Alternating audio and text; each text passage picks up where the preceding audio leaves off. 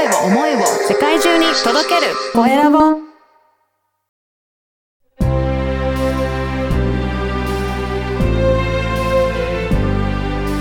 経営者の志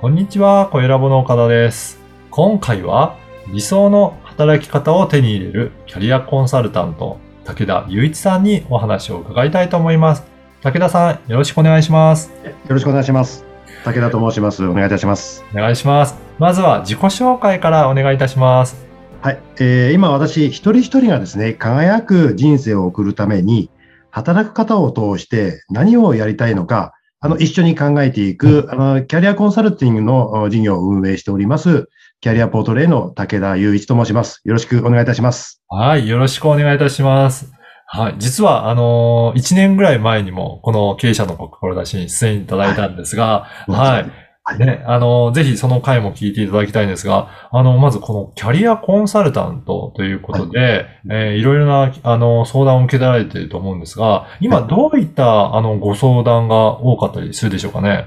えーほとんどがですね、あのー企業様に入りまして、やはりその人材教育ですね。ではいどうやって人を育て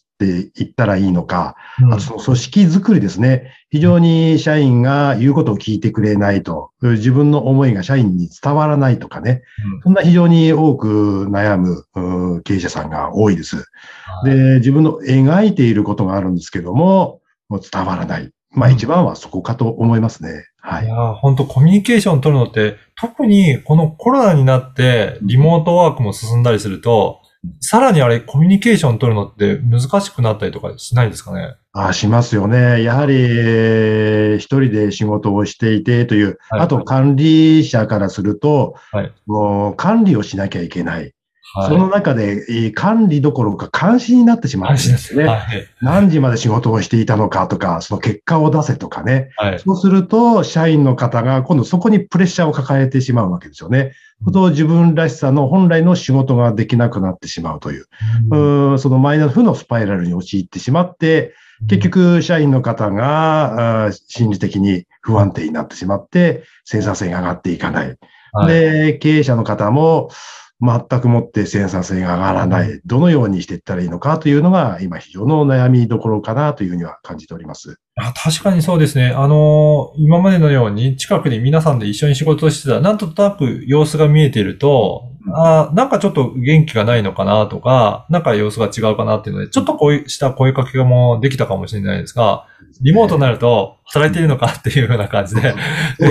なんか監視になりがちですね。うんそうするとやっぱりプレッシャーもすごいかなっていう感じますね。そうですね。はい。そこに対して、えーじゃあ、えー武田さんは企業に入って、いろんな、えー社員の方とかのご相談にも乗っていらっしゃるっていうことですね。そそうですね。まあ、あの、社員の思いを聞きながらですねうん、やはり皆さん自分の好きなように仕事をしたいわけなんですよね。はい。かといって自分の好きにやっぱり組織にはまってますのでうん、自分ばかりに矢印を向けて仕事をしたんでは組織は成り立たないと思うんですよね。はい。まあその中で、えーこの組織の中にとって皆さんがどういう形で、えー働きがいというか楽しく仕事をできるのかというところをですね、うんちょっと注視して、えーお話を伺いながら、ちょっと組織づくりというふうに取り組んでます。はいうんやっぱり最近あの、自分らしくとか、なんかそういったところも、えー働いていきたいという、そういった思いも強い方も増えてるのかなと思うんですが、でも組織で会える限りは、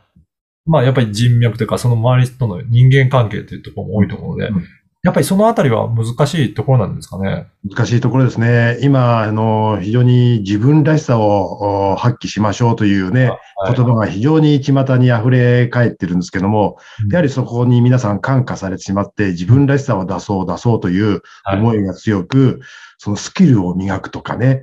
えーそのような形に走って自分はここまでできるんだよということを結構訴えるわけですよね。はい。でそれを訴えるばかりに周りが見えなくなってしまって、周りとの協調性というのが失われてしまっていると。はい。で本来の人間性、えー尊重してあげるとか、その皆さんと調和を取るとか、そういった本来の人格的な人間性を失われてしまって、えーまたそこで組織が乱れていってしまうという方向性に今は至ってるんじゃないかなという、ちょっとその、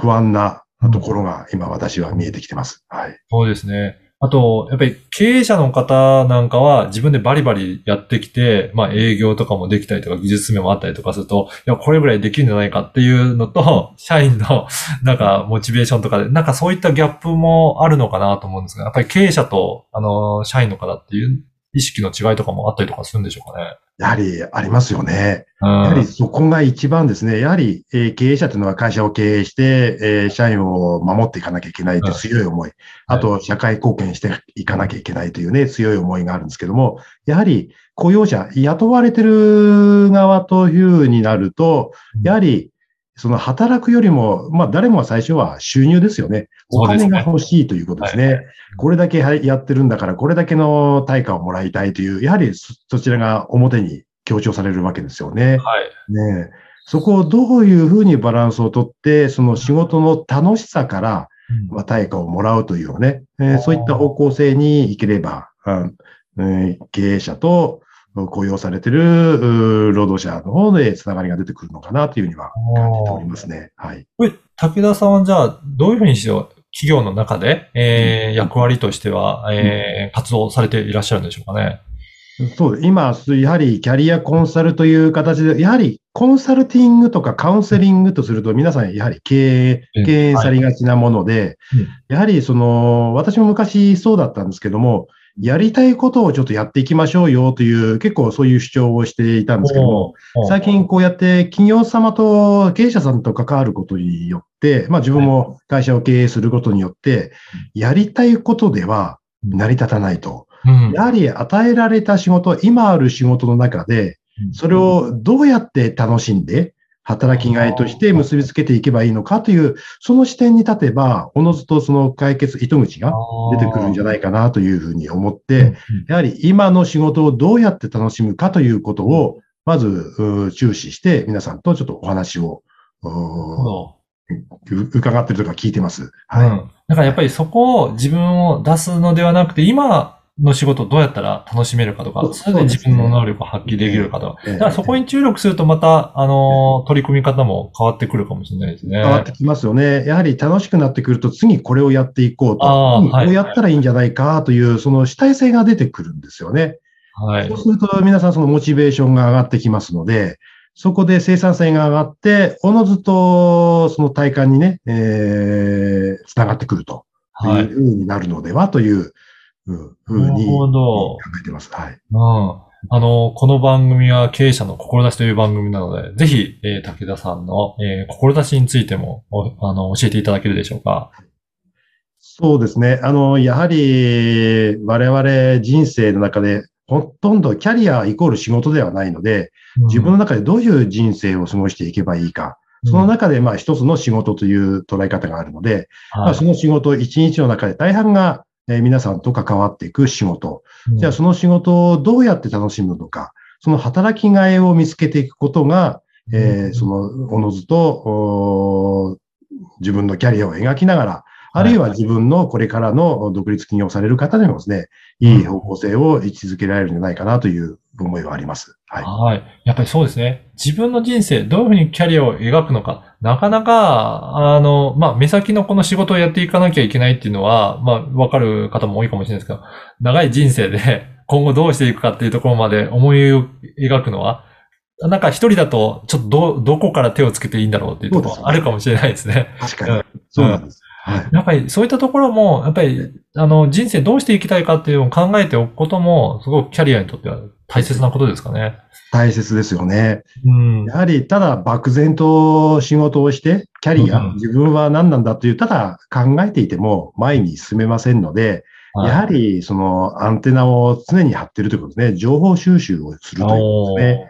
すね。で、今、非常に情報爆発というか、いろんな情報が、正しい情報、間違ってる情報、何が正しいのか分からない時代に突入してますので、やはり自分でまず人を疑うという、変な意味の疑うではなくて、それ本当の情報というところから入って、まず自分で調べるということですよね。はい。そこが一番のそのキャリアの描くとこにも一つのヒントが出てくるんじゃないかなというふうに思ってます。はい。じゃあ、武田さんは、あの、今後ですけど、どういった感じで、えーキャリアコンサルタントとして、なんか活動を広げていきたいとか、なんかそういったことはあるでしょうかね？やはり、これから、えっ、と、今の働き方をもう一度、ここは自分に矢印を向けるべきなんですけども、どのような形でこのキャリアを描く、イコール仕事ではないんですけど、仕事をしながらキャリアを描いて、ということで、まあこれから自分の人生を、まあ本当に考えて、独立する方、えー組織にはまって、えーまあ一生を過ごす方、うん。あということをですね、まあ支援して、まあ企業さ、企業の経営者様からもですね、一応ご相談を受けたまって、まあこれがどのように展開していったら、皆様が、えー幸せな方向というふうに、その今、ウェルビーイングという言葉がありますけども、はい。体も心も社会も全体的にね、より良い、整った状態になっていくにはどうしたらいいかということをですね、ちょっと今、志して、えー事業に取り組んでます。はい。はい。ぜひ、今日のお話を聞いて、えー、まあ自分の会社もどういうふうになってるのか、ちょっと相談したいなという経営者の方だったり、うんあと自分のキャリアに悩んでいるような、えー、まあ働いている方なんかも、えーいろいろ相談に乗っていけると、あの、いただけるということですので、あの、このポッドキャストの説明欄に、武田さんのあの、ホームページも掲載させていただきますので、ぜひそこの、えーお問い合わせフォームから、あの、ご相談にお問い合わせいただければなと思いそうま。ですすね。はい。はいはい。今回は、えー理想の働き方を手に入れるキャリアコンサルタント、武田雄一さんにお話を伺いました。武田さんどうもありがとうございました。はい。こちらこそありがとうございました。